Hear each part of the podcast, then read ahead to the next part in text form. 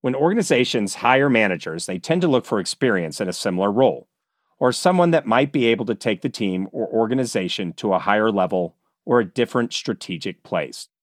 It's rare to come across hiring teams that select managers on a, quote, does not drive their team crazy basis. And there are few management issues that people complain about as much as this one micromanagement. Welcome to the Indigo Podcast, an exploration of human flourishing at work and beyond. I'm Ben Barron of Indigo Anchor and Cleveland State University. And I'm Chris Everett of Indigo Anchor. For more information, please visit us at www.indigopodcast.com.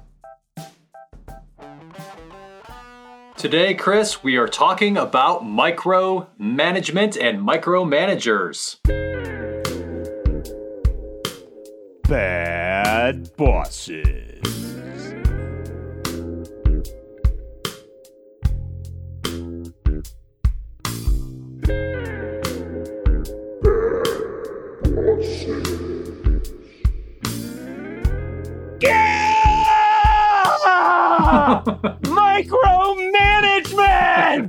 Golly!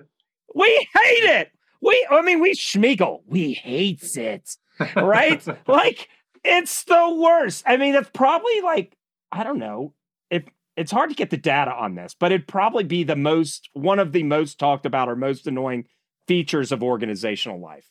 I'll say this people tend to like to hate it. They talk about how they don't like it. And we'll talk about perhaps some instances in which micromanagement is fine.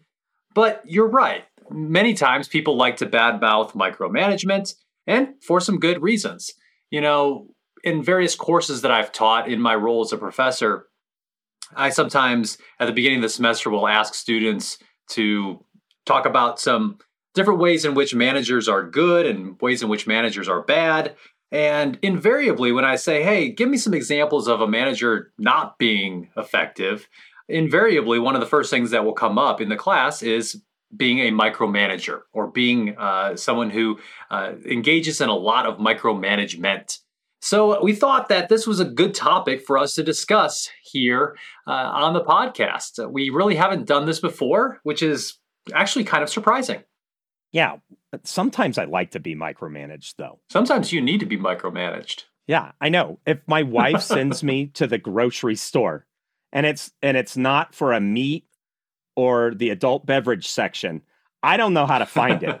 and if I don't have a picture on my cell phone of exactly the type of organic free range granola snack bars for the kids, it's I'm not going to get it. You know, like I I get anxiety when I go and I'm in the interior of the grocery store and I might not make it alive. Don't send me into the interior.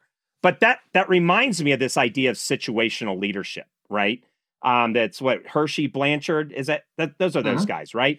And like on they do a um and we'll put this in the show notes. They do a quad chart. And on one of the accesses is a level of readiness, how ready you are to do a task, right?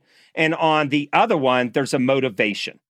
So, but if you have low motivation and low readiness, which is me every time I go to the grocery store, you need to use a type of leadership called telling.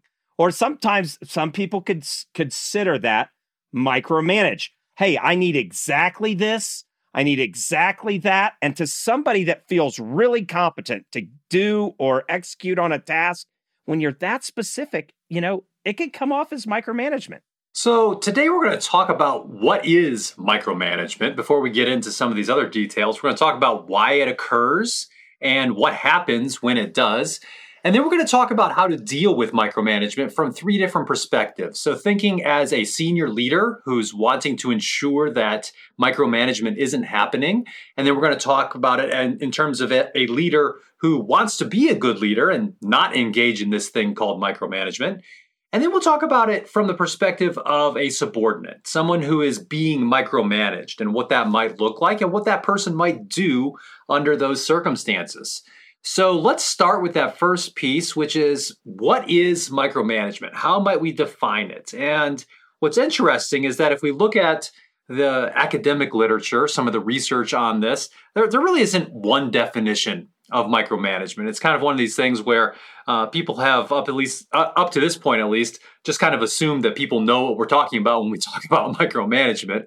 But in general, it's it encompasses a variety of behaviors. Things like a manager really wanting excessive control or attention to detail over what a person is doing and how they're doing it, and a variety of other behaviors. You know what? Jobs used to be accused of this. Apparently, he looked over every single. You're referring to Steve Jobs, who and who was who yeah, was Steve, Steve Jobs? Jobs. Well, he he started Lego. No, Ben, come on. Everybody knows who Steve Jobs is. I, I know, not necessarily. Yes, Apple, S- former CEO of Apple, but apparently every detail of the Apple stores he would Right. go through, like the colors, the layout, all that kind of stuff. Now, some people, right? So we're talking behaviors here. We say excessive control or attention to detail. Some people actually admire Right. that. This is a boss who's getting it done. What do you think about that one, Ben? Well, at some on some uh, at some level, it, that that could be the case. Uh, I think it it you know when you're dealing with trying to make something perfect, there's probably and you had someone like Steve Jobs involved. There's probably going to be some micromanagement, and there's probably going to be some feelings that get hurt along the way as they're trying to ach- achieve some sort of ideal design. Um, you know, I, I think that part of it comes into play though when there's this perception of a lack of trust. So, for example, when a manager is really surveilling employees, you know, asking for status updates every five minutes, uh, watching over the person's shoulder, uh, perhaps figuratively or even literally, um, maybe really insisting on uh, specific ways to do something, like how to get it done. Uh, you know, so maybe it's a way that's not even really essential. Uh, instead of saying this is what I want in terms of an outcome, and then letting the person use his or her own brain to get there, the micromanager gets involved into those little details and says, no, it must be done this exact way. Right now, there may be some good reasons why, in certain circumstances, that it does need to be done that way. Right, and that maybe is kind of in the Steve Jobs example. Maybe he has a really good reason why he wants things a certain way, a certain type of aesthetic, perhaps in his retail locations. Uh, but you know, you could also imagine maybe in shutting down a nuclear reactor. Yeah, we we probably want to do that in a very prescribed way. And you know what? If I'm the one pushing those buttons, I probably want somebody looking over my shoulder, making sure I'm doing it the right way. Uh, but if those if those methods aren't necessarily absolutely essential, it really can start to make you feel like you're not being trusted, and then can be this perception of micromanagement. Right. And I'm thinking about, uh, let's keep going, Ben. That was such a good answer. Let me give you another question that might tee us up for this conversation. What do we learn about people and job Mm. satisfaction in relation to autonomy and that kind Awesome of stuff? question. I'm glad you asked. So, when we talk about job satisfaction, what uh, you know, there are a variety of ways to look at this.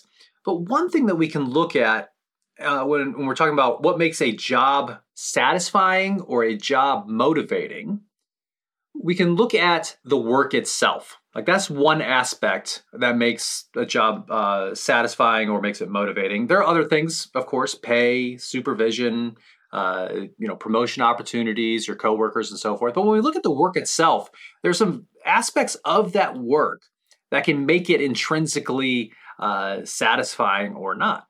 One of those has to be whether or not uh, you use a variety of skills. So variety is part of it, right? If I'm using different skills, different types of knowledge in the course of my day, that can make a for a rather satisfying experience because most people don't like doing the same thing over and over and over and over and over again.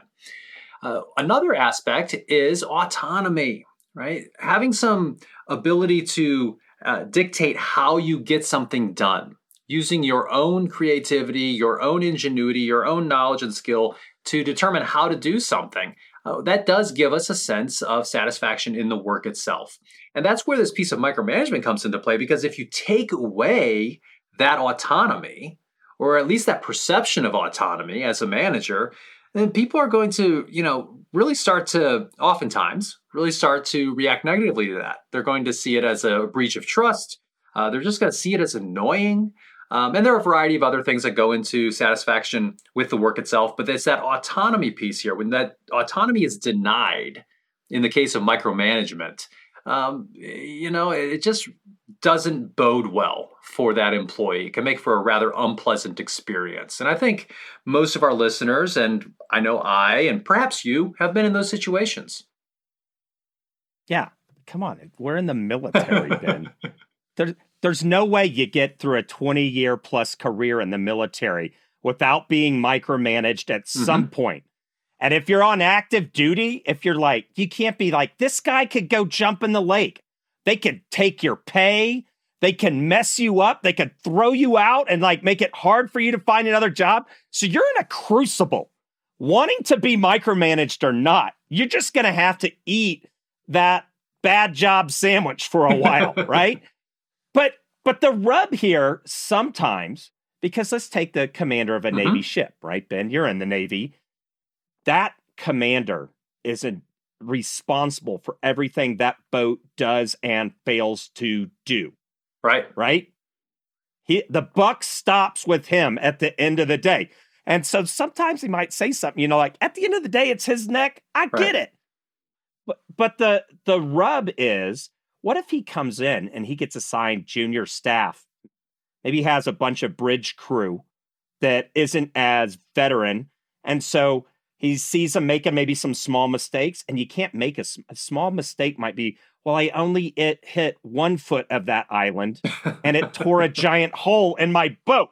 Well, it's like I didn't hit the whole island; just it was one foot, man, on a two hundred foot ship. Like that doesn't work. And so he may say, right, and this is where I see the rub in this micromanagement. Now, don't get me wrong; some of these jack wagons are horrible, and we'll talk about how the detailed ways they can be horrible and what you might be able to do about it. But he may not have the comfort with that staff. So he may micromanage everything for a while. And it's bad if he gets in that habit and does it. Oh, I forgot how to not mic- micromanage. The best people, they'll dip into the, the level of micromanagement that's appropriate. And then they'll come back up as competency is built. But that's in that Hersey Blanchard mm-hmm. model, right? You have a readiness access and you have a um, motivation a- access. Now, in the military, you don't get to choose not to be motivated. they they have ways to make sure that they install motivation, and not getting paid is one of those, right? So your wife is like, "Why why is our check bouncing and I can't buy food at the commissary?" Well, I wasn't motivated enough today, babe. So I'm sorry, I'll get right on that, right?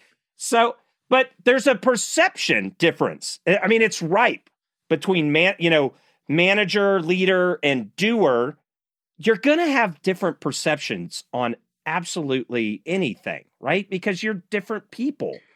And looking at that, right? Like, I think I'm ready to do this. And that, that manager may not feel right. that way. And in those high stakes types of circumstances, you know you're going to have some some micromanagement right? When it's super high visibility when there's high stakes stuff going on when it's that you know that operation involving a a ship or the you know the, the nuclear reactor or weapons uh, yeah there's going to be a lot of people looking and people are going to be making sure that it's going the way it's supposed to be going. And that's good right? Because you want to catch any small errors any small deviations from procedure well before it spins out of control and becomes something that you can't manage so sometimes i think we we can suggest micromanagement can be good. Sometimes it's necessary.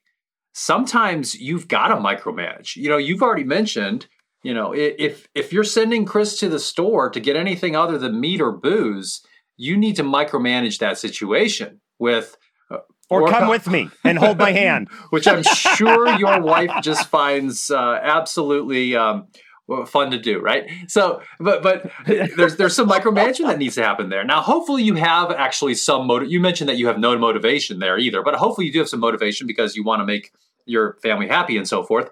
No, it it happens. The motivation happens. It's just once I've loaded my cart with meat and there's booze, no, there's no more room. I don't know where all that motivation. there's no there's no more motivation there. You're like, wait, I need to get broccoli. Right. right. So, but in that situation, that's where you need some direction. You need to be told, here's exactly what we need. Here's where to find it, and that helps you accomplish that task.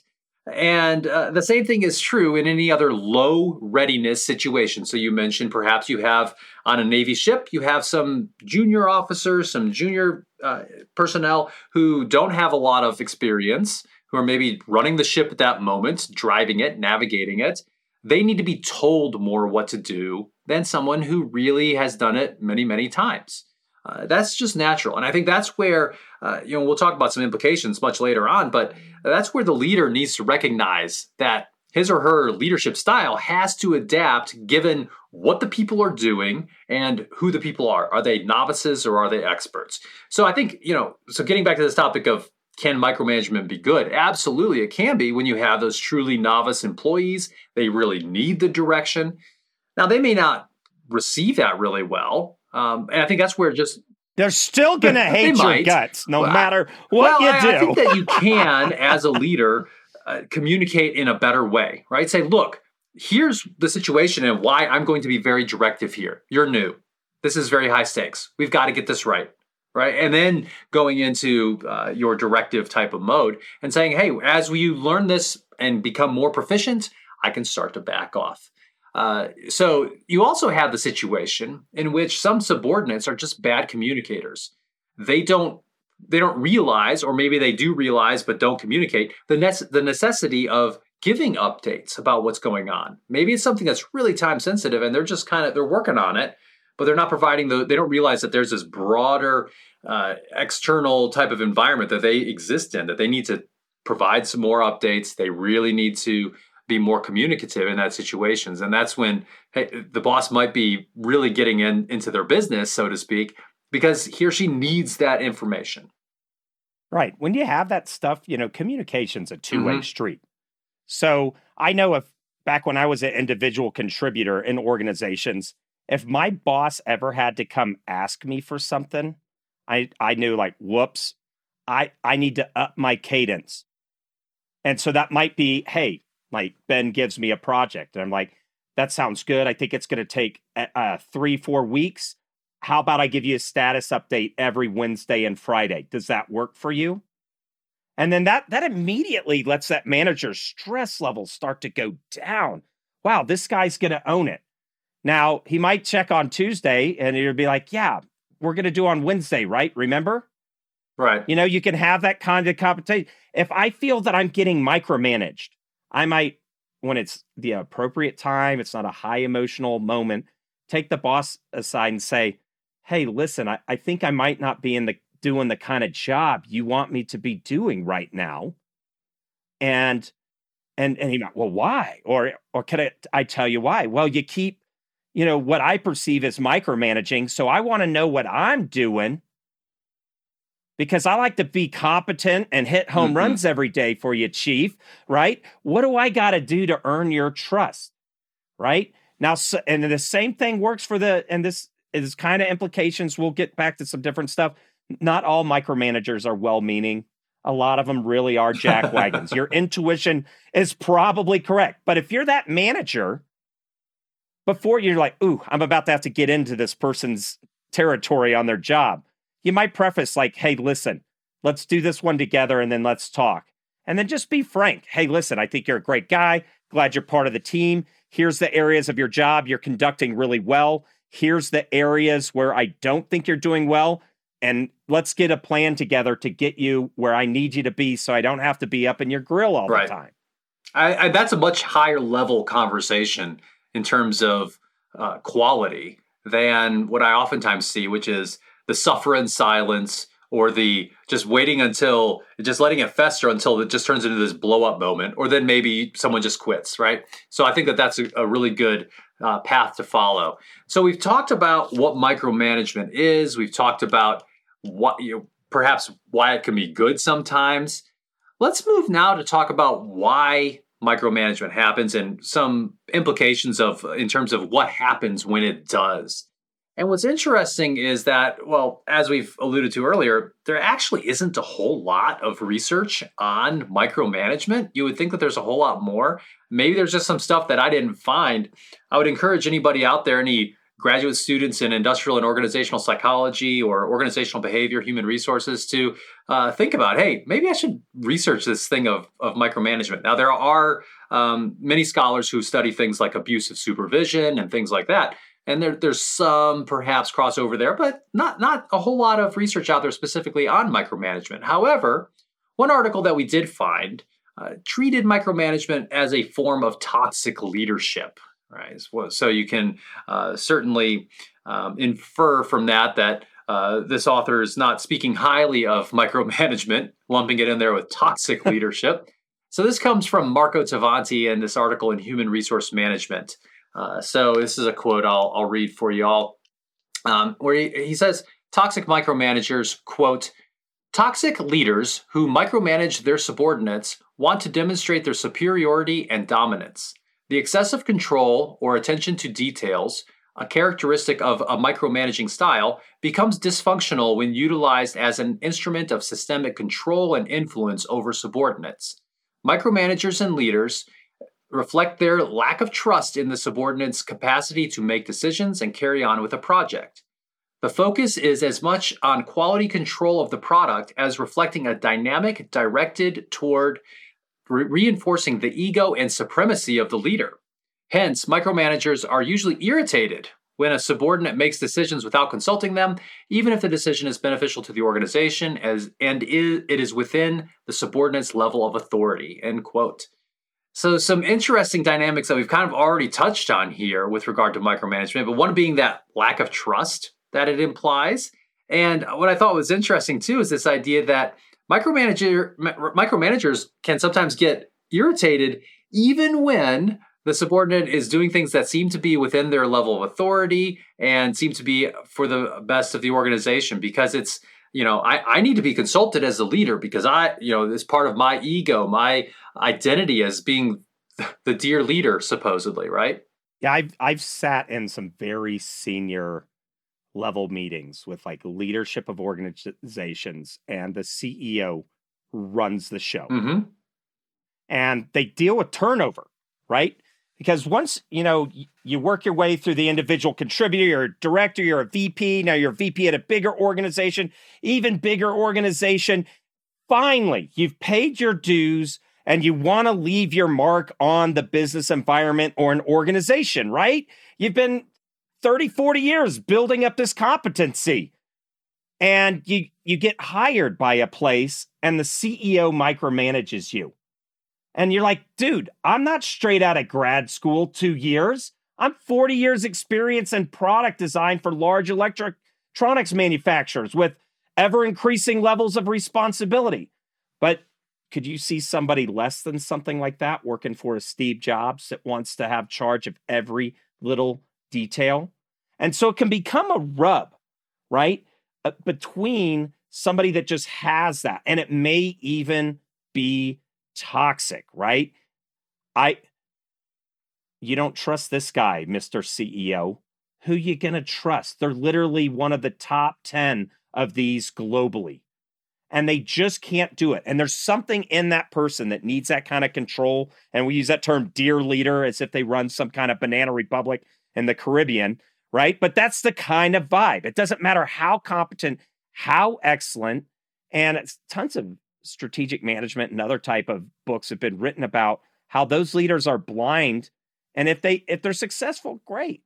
Uh, but that might be more luck of the draw because we know that teams help build stuff. So you know you'll never see a job description that looks like this. Looking for a global thought leader in the product development space that's willing to be completely micromanaged by our crazy CEO. You, you don't see that, but it happens. Right? It does. You know, there are probably some other reasons why a manager would engage in some of these micromanaging behaviors that perhaps aren't so nefarious. You know, one of them might be that they just really want to be connected with lower level workers. They want to understand what's going on maybe, and I'm giving them a lot of benefit of the doubt here, maybe they want to show that they care. Uh, but one thing that's kind of interesting is sometimes you have leaders who engage in these micromanagement behaviors because they actually feel a little bit more comfortable doing the work or with the details than they do with the tasks of managing and leading. So they're regressing back to that individual contributor role and ignoring the the management and leadership that they should be doing. So they're getting into your business because that's what they feel most comfortable with. Uh, and uh, that certainly can lead to some more micromanagement. Uh, they also might be just super scared of failure uh, for their team. So they're so scared that some something might happen with their team that's going to reflect badly on them, and that just would be such a hit to their ego that they want to make sure that they know exactly what's going on and try to get ahead of anything that that might happen. Uh, those are certainly some reasons why this would occur. Yeah, you know, those first three there, you know, you want to be connected to lower level workers. You want to show you care. You feel more comfortable doing right. the work rather than managing and leading. This, we see this all the time. And somebody just gets promoted. Lots of times it's more junior level um, management mm-hmm. staff, director level, senior manager. They want to be connected to lower level workers because that's what they've been their whole right. life. And and lots of times those first leadership roles, other people, the other managers in the org are doing their own thing. It could be really, really lonely. Mm-hmm. And you're used to working on a team where you're like, yeah, our boss stinks. All right, let's get this done for him, right? You have that camaraderie and you miss it. So you want to go hang out with those people. Um, you might want to show them you care because back when you were on a team, the way you showed people you care is you just showed up for them. You know, Nancy lost her mom, so you have flowers and you, and you go to lunch with her every day till she starts feeling better, right? Um, and then the whole feeling comfortable, more comfortable doing the work. Well, you're starting to manage, you're starting to settle into that role, and you're going to have some more time than when you're a fully utilized resource. And I know some managers have said, "What should I do at this time? Should I schedule meetings?" No, so don't schedule more meetings. Somebody will fill your schedule up with meetings this is time to do reflection on how your team's working and building your stuff right. up. And it's also time for you to be thinking about the long term instead of just the everyday fires, so to speak, that you're trying to put out. It's also possible that micromanagers engage in micromanagement because it's the only form of leadership that they've really seen. They have not seen what right looks like. They think that this is what leadership and management looks like. And so they do it. They think that they're doing the right thing.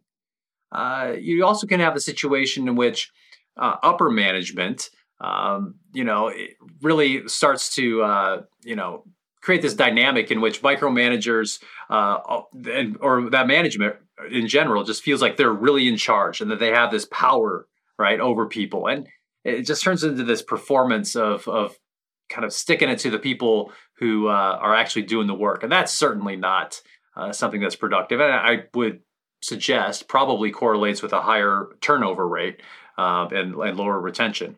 Right. You know, when leaders, depending on the organization, leaders, this could be a sign of leadership derailment. Mm-hmm. So if you've got a bunch of managers under you and you only see two out of 10 doing this, you might want to plug in, right? Um, also, some people are really structure minded right? I've seen this with a lot of eh, like engineering teams that I've worked. Hey, there needs to be this kind of structure. And if it's not there, they will seek to provide it. Like sometimes teams work best in them. You know what? We do 80% of this. And, you know, sometimes we just stop and field customers' complaint as they come up. You know, my job is 80% organized, 20% whack a mole chaos of the day. And, and that's fine. But some people have a hard time with that. And that might not be a good like job person fit you know job role fit type thing. But um sometimes it's just we need this structure and that they're just going to dictate it by that's right. So those are some reasons why micromanagement might occur. Let's turn our attention now to the impact though that this has on people and on organizations. And if you're someone out there who perhaps is right now going through uh, being micromanaged or maybe in the recent past has been micromanage. You probably know exactly what's going on here. But I think the first thing, and we've already talked about this though, is that it, it really undermines trust. Uh, when you're being micromanaged, you feel like your boss doesn't trust you, and that that's no fun way to go to work in the morning. Um, we oftentimes, as we mentioned before, are motivated by the autonomy that our job brings us, and this gets rid of that. It destroys that, and uh, really kind of makes us feel like we have to do things a certain way. And that can really be damaging to our motivation. And guess what? If you're a, a top performer and you have options in terms of where you might work, you're probably going to start brushing up your LinkedIn profile, start looking at your resume, start talking to some contacts and looking to see what else is out there, to be honest. Yeah. And burnout. Mm. And and you can tell, I swear, I I haven't seen any. Uh, there might be like a professional article out there about this, but I think one of the precursors to burnout, the the first inkling that you're headed in that direction is you start to not want to go to work. You're not looking forward to it. Right. Right. So yeah, when you're you're leading to team employee burnout, like one of the things like, hey, you can assess this by saying, "Hey, how you feeling about coming into work today?" And assuming that you have a good relationship with that person, maybe they'll respond honestly, right? And or if you're a mi- micromanaging jerk, they're not they're going to lie to you. so certainly it can lead to team and employee burnout. It can also just make the team look bad. Um, you know, if they're always getting micromanaged and they're just you know low morale, uh, that that loss of uh, motivation at the team level, and it can actually slow down the team because you think about it if if the boss is having to be apprised of every single detail and every single decision is having to go up to the boss then the team is not going to be able to sense and respond to change very well they're not going to be able to move quickly uh, because you're just basically treating them like semi programmable robots at that point. You're not actually treating them like humans who have uh, certain types of skills and knowledge that they can use to, to help move the, the organization or the team forward towards its objectives. So, you know, uh, the last thing I'll, I'll just mention here in terms of the influence of micromanagement on a team is it, it stymies their development it keeps that team from actually developing. It makes them actually more dependent on the boss. And that's that's problematic, right? And you can see this sometimes even when you have a, a manager who is really smart, really skilled, and they never they never let the the team see them trip, so to speak. They never let the team see them fail at anything. They're going to become so dependent on that boss that they're not going to develop much themselves. Uh, you've got to make them, uh, you know, help that team continue to use uh, its own um, abilities. Yeah, I love that. All right. Well, now that we kind of know who who and what they Ooh. are and where they are, they're, they're everywhere, everywhere, right? So let's talk about how do we deal with this? Mm. Right? If we want to flourish at work and beyond, which is what this podcast is about. Let, so let's just say how to deal with micromanagement from three perspectives. Let's start off with a senior leader that's wanting to ensure that this is not happening in his org. Great. So imagine you you are a senior executive. Maybe you don't have to imagine. Maybe you are a senior executive, and you're listening to this. You're saying, "Okay, Ben and Chris, I, I get it. Micromanagement not a good thing. I don't want this to be happening in my organization. What do I do to, to help ensure that this is not happening?" And the first thing I would say is, well, we're dealing with humans, so the only thing we can do is increase the probability that we have good outcomes and decrease the probability of bad outcomes. But we can do this. We can. And the first thing that I would suggest, and this is this really goes back to how do I have a good culture?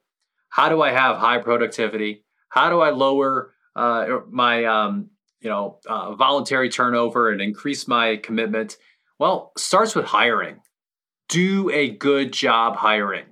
Rigorous hiring practices. Make sure that you have those professionals who can add value to the team without needing to be driven uh, through micromanagement. That's a great place to start. It also applies to you know, how you hire micromanagers. Um, you could probably devise.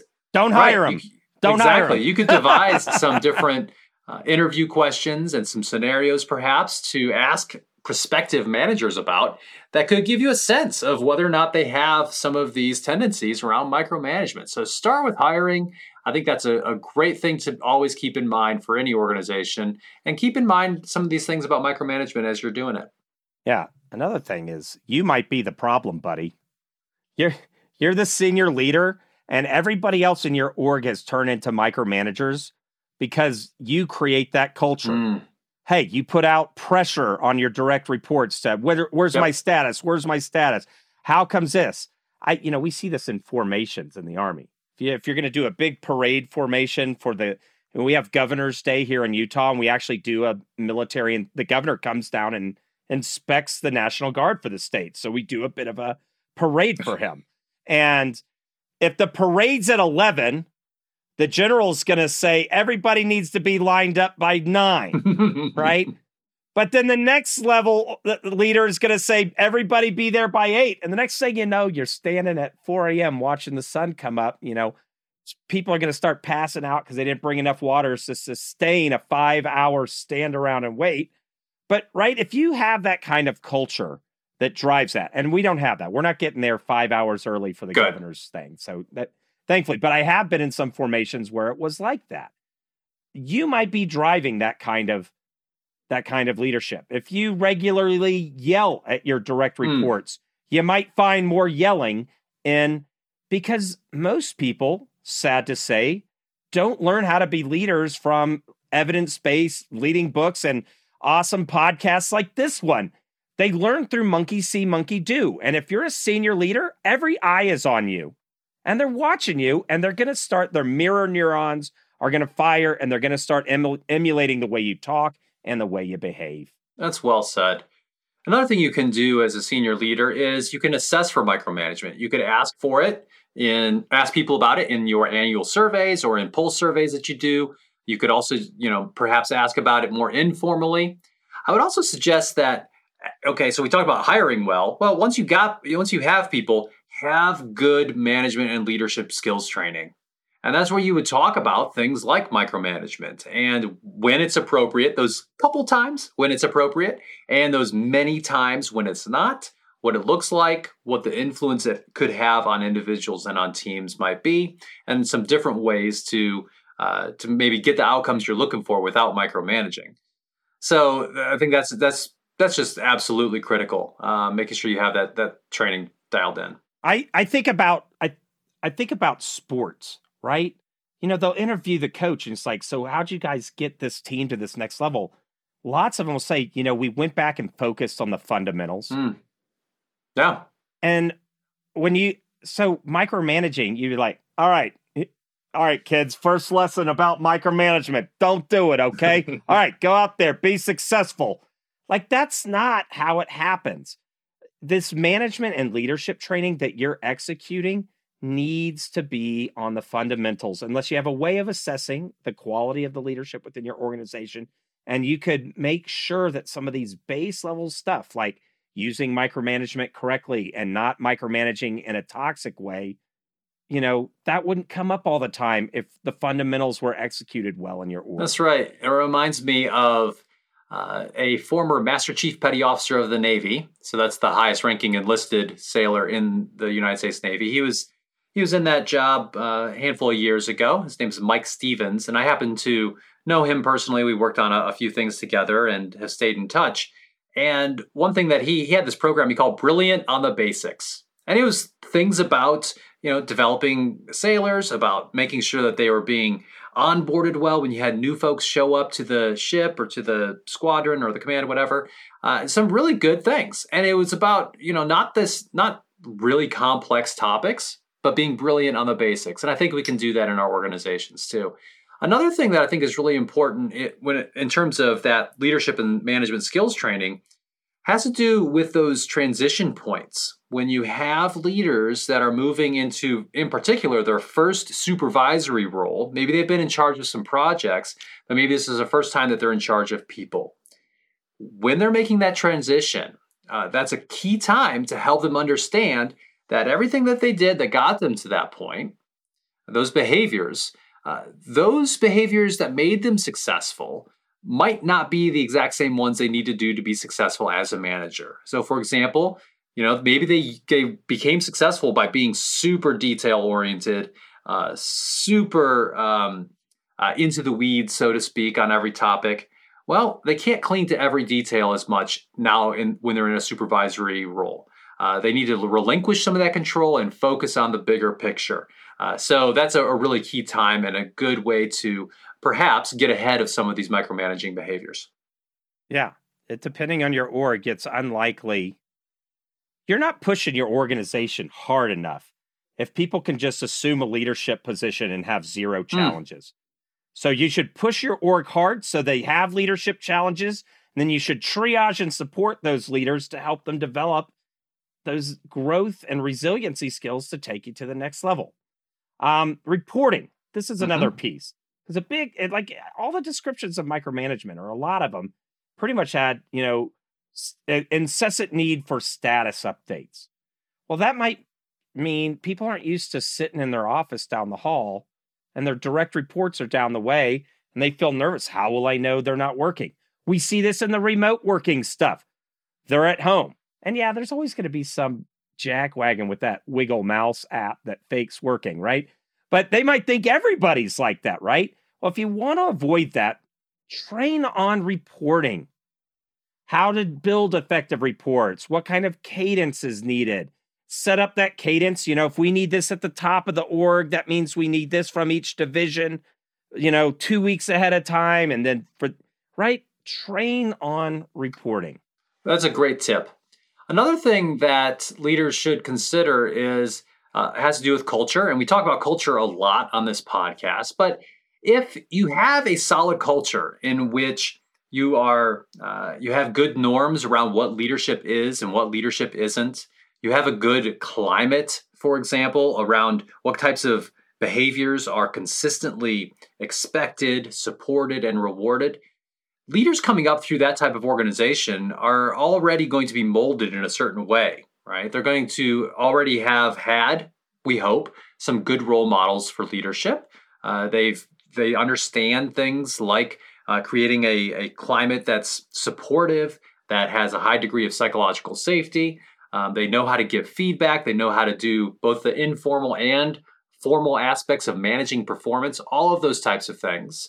Uh, then you're going to have a, a, more healthy type of organization. So one thing I would I would suggest, and I'm just thinking about the things that we've mentioned here, uh, is that there aren't there aren't a bunch of so there's no one silver bullet. There's no one thing that we're saying do this and and you'll have zero micromanagers.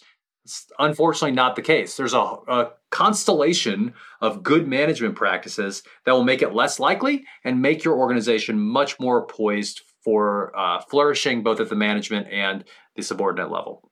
Yeah, if you train on micromanagement, not just your leaders, but everybody in the organization, like imagine training all the individual contributors on top 10 management numbskullery behaviors, right? and you had a feedback way to where like hey this manager seems to be struggling in the following you know these are the micromanagement behaviors that i'm seeing as an individual contributor. And while why they aren't helpful you can provide some targeted coaching. But notice that kind of transparency and everything you just described ben is about having a healthy body and a healthy body of an organization drives off mm. disease mm. and that's that's what we're like right? Driving off disease when your body, maybe you get a scratchy throat, maybe you have a little bit of fever. It's a very organic way in which your body it finds the stuff that's not good for it and helps push it out, right? It's the same. You got to build that kind of organic response. It can't be this structured ABC one, two, three, right? There's not a, you know, magic bullet for this stuff. But if you build that organic, healthy thriving organizational culture, you'll drive off the things that ail your competitors and I'd say win in the marketplace. That's right. And just like if you have a scratchy throat and perhaps have a little bit of a fever and some chills, you might, in today's environment, take a COVID test. In an organization, you might, if you're starting to hear some rumblings about someone being micromanager, being a micromanager, or hearing various, uh, or seeing some metrics on perhaps bad retention in certain areas, that's where some more organizational diagnosis might be in order. So, we've talked about what you might do at the senior level. If you're a senior executive saying you don't want micromanagers in your organization, let's now turn our attention toward that leader who says, Yeah, I, I hear you. I don't want to be that way. I want to be better than that. I want to be a good leader. Let's talk about some things perhaps that a leader might do to perhaps uh, not engage in the bad micromanagement and avoid some of these behaviors and their outcomes. Yeah, the first thing you can do as a manager is set expectations. Absolutely. Right? You know, hey, this is how I see the team right now. and here's the gaps. Here's where I see where we need to grow. What do you guys think about my view of the world? Okay, I hear you. Let me tell you why that might have been okay last year. This year, we have these new earnings goals or whatever, right? You got to get a hive mind with your team. And one of that thing is set the expectations, but don't set them necessarily concretely initially, right? Get some team input before you set those things in concrete. That's great. You know, another thing you can do, especially if you're a manager of a new team or a team, perhaps you're you're put in charge and you don't know these people, you don't know their capabilities, or you maybe you get a new person on the team and you're trying to figure them out a little bit, is you can start to test uh, their competence. You can say, I need X, Y, or Z done and see how they do with it. And maybe start with something that's a little bit lower stakes so that then as you start to develop a sense for how this person operates, uh, their level of competence and skill, then you can start to uh, assign more to that person and expect uh, certain uh, certain outcomes. One thing I, I, think is really important to think about when in terms of delegating, and delegating, of course, being that that practice of giving responsibility um, or authority to someone else to do something. Uh, is that you should develop first or ensure that the person has the skills and knowledge before you give them a bunch of stuff to do, especially if it's something that's high stakes. Uh, so develop and then delegate, or at least know where they are before, in terms of their knowledge and skill, before you give them that task. Uh, and uh, and you know this is something where you just have to continue to practice. You know, one thing I think about when when I'm thinking about this this whole idea of micromanaging and um, development and delegation uh, is someone who I work with in the Navy right now, who you know came onto my team around actually around the same time that I took charge of the team, so it's kind of the same time. Had a great reputation coming into it, and uh, I, I you know assigned a few different things. This person was knocking it out of the park and continue to do so. Very quickly, I was able to extricate myself from being a micromanager um, because I know this person has it. Like they're they're good to go. This person's a you know a fire and forget type person in terms of you send them off in a direction, they're going to knock it out of the park. And then you just ask questions along the way to make sure that you understand what they're doing. Make sure that you're supporting that person. Getting back to your whole idea of situational leadership, um, because if I were to micromanage this person, I know that this person would be like, "Wait, do you not trust me to get stuff done? Like I'm consistently delivering for you. Or he'd yeah. Or, yeah, or would yeah, leave. He'd probably, leave. probably would. So uh, I think that's an important thing to keep in mind as a leader. Um, and you know, going along with that is just creating a culture and an environment in which people can speak up and they can be honest about the challenges they're facing. That they can be honest with you if you are micromanaging them. I think if if you really want to be a good leader, then you would want for people to speak up and say, "Hey, boss, like why are you asking me this stuff all the time? Kind of like you talked about early in, in, the beginning, right? You gave that example of of having a conversation with the boss. Um, you want people to have that conversation with you if you're truly trying to be uh, be good at, at, at a leader in your leadership and management responsibilities. You know, those conversations are pretty low risk. Yeah, I think they're a lot lower you know, risk. If right. Dry, if, I think if you approach them yes, correctly, if you do it right. You know, if you say, "Hey, I'm concerned I'm not doing a good enough job for you."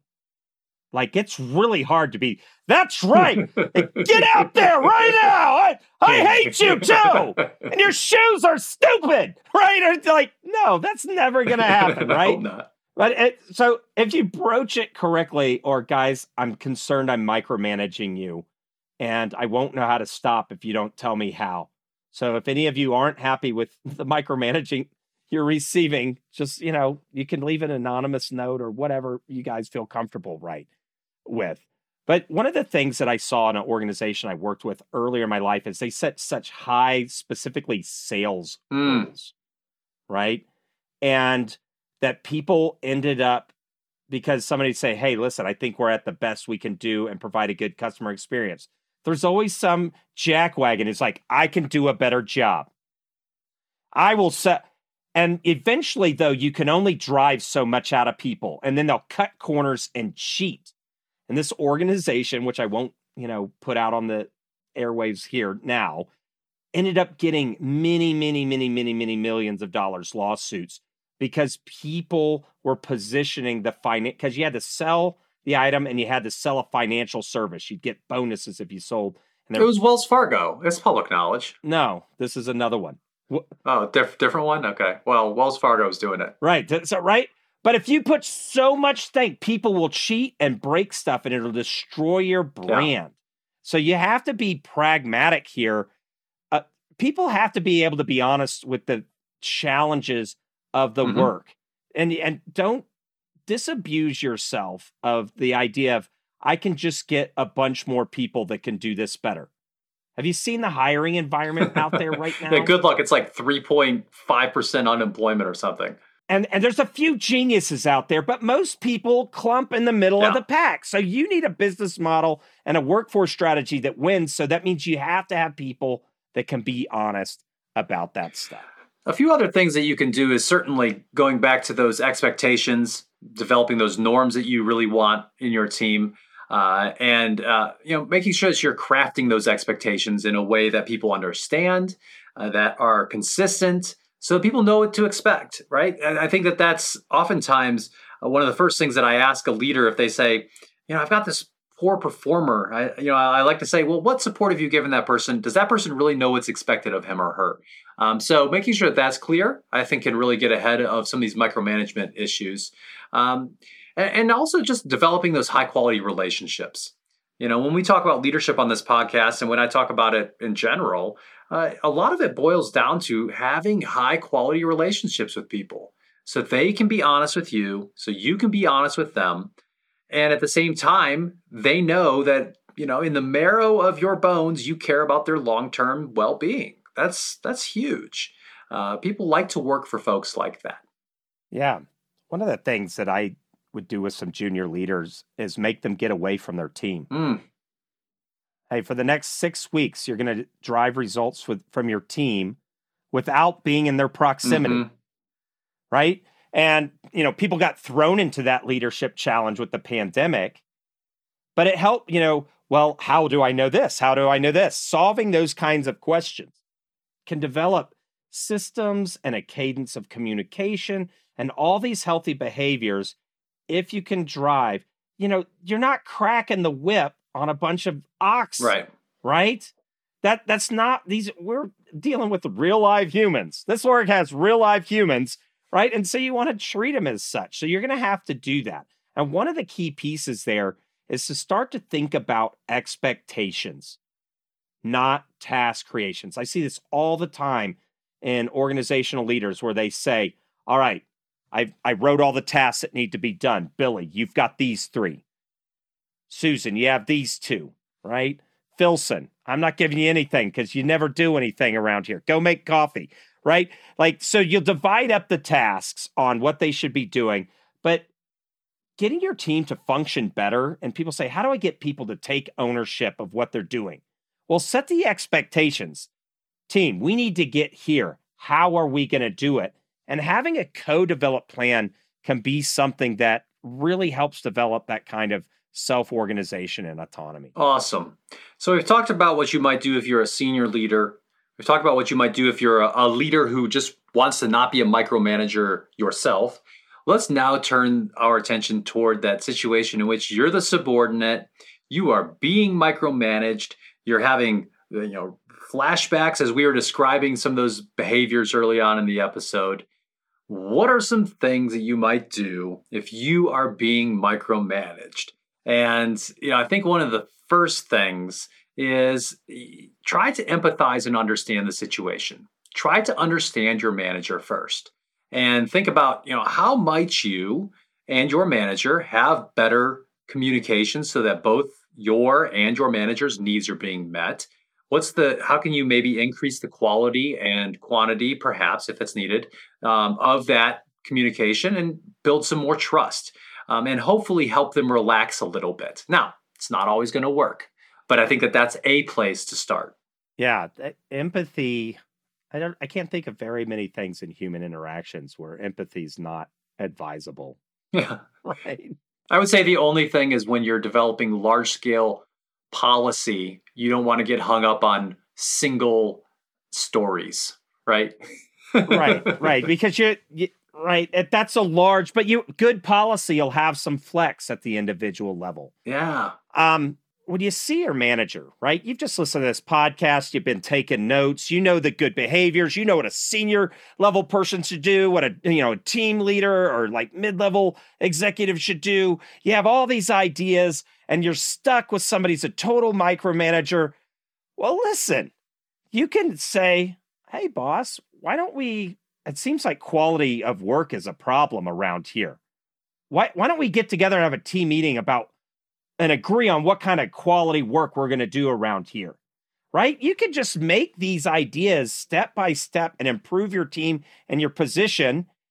You're learning a great skill, which is coaching leaders, right? You don't have to be in charge or a VP to coach other leaders, right? Sometimes the biggest leaderships on sports teams I think they did this study in the soccer teams. They thought the the team lead person would be it, but when they did surveys, they invariably found oftentimes it wasn't even the best player on the team, but had the most referent power in the locker room and the most influence and stuff. So if you're that individual contributor, you have all the power you need for the most part to start practicing team development by using hey, if you're coming from a place of no organizational or institutional power, great. You're going to get really, really good at that.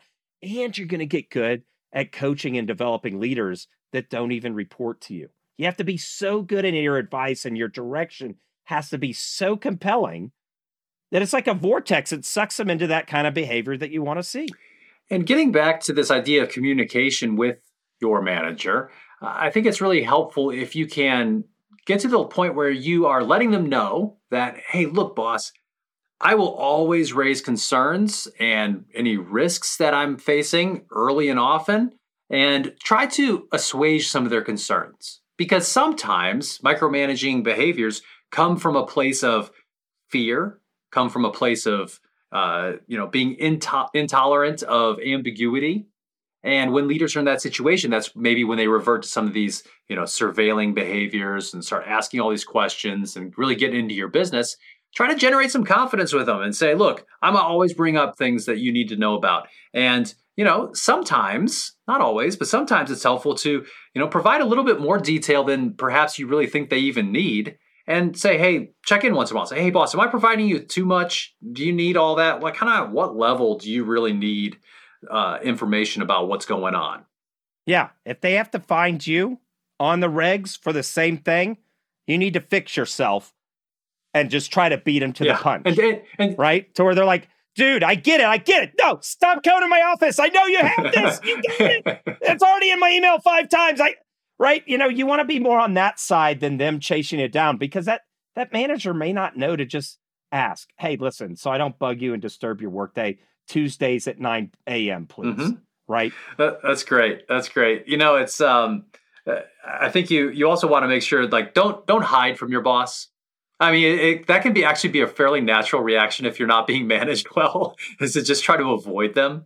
Uh, but in the long term, I think it's a better uh, approach to to try to fix the situation, fix a relationship, fix fix some of those issues going on than it is to just hide. If you're three days from putting in your two week notice that you're out of there, yeah, okay, hide. hide. But don't you're get interpersonal stuff does not get better when it's avoided, and it'll set up a negative social dynamic. Um, another thing, and this is kind of insidious, but why not? You know, they're micromanaging us, so we can go into the guerrilla tools of you know, individual contributor survival, thank your boss when they don't micromanage. and you don't have to be like, hey, thanks for not micromanage me. Right. But you could say, hey, I really appreciated your trust yep. in me and getting this project done. And you can slowly, right? You're going to train them like you do, you know, your the canine that you keep at home to where train them into the boss you need. That's great. That's great. Another thing that you can do if none of this is working for you, uh, maybe you've tried it all, and it's just not working, is, you know, detach a little bit. Just try not to take it too personally. Perhaps this is just how this person is and will always be, and you can't do anything about it. And in that situation, it is kind of individual contributor survival mode, where just try not to let it bother you too much. They probably do this with everybody.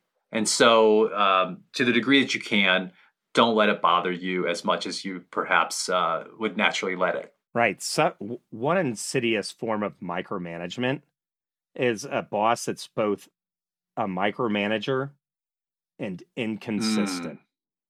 And sometimes I wonder, times I've been in this, I'm like, is there a personality disorder? Is there something psychological that like because you can't tell if, if it's control, right? They're micromanaging. Okay, fine. I'm gonna get their flow. I'm gonna work with this micromanager, get my year or two of experience and right. bounce.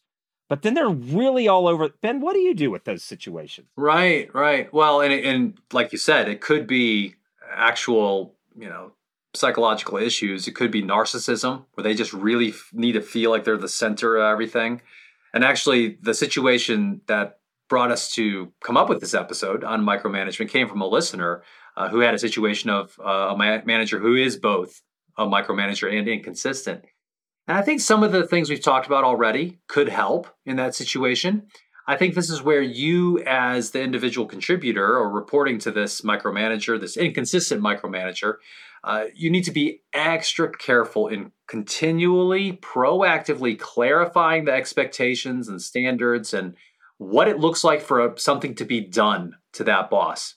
So that, and, and if possible, it's even best if you can do this maybe via email so that then if you really end up in a sticky situation where the person is, you know, saying, that's not what I asked for, this is not what I wanted, you can say, well, help me understand how I how I got off the rails here because here's the email that we went back and forth on this and I think I thought we had I had a good idea of what we were supposed to be doing here. Here's what I did. Help me understand the difference.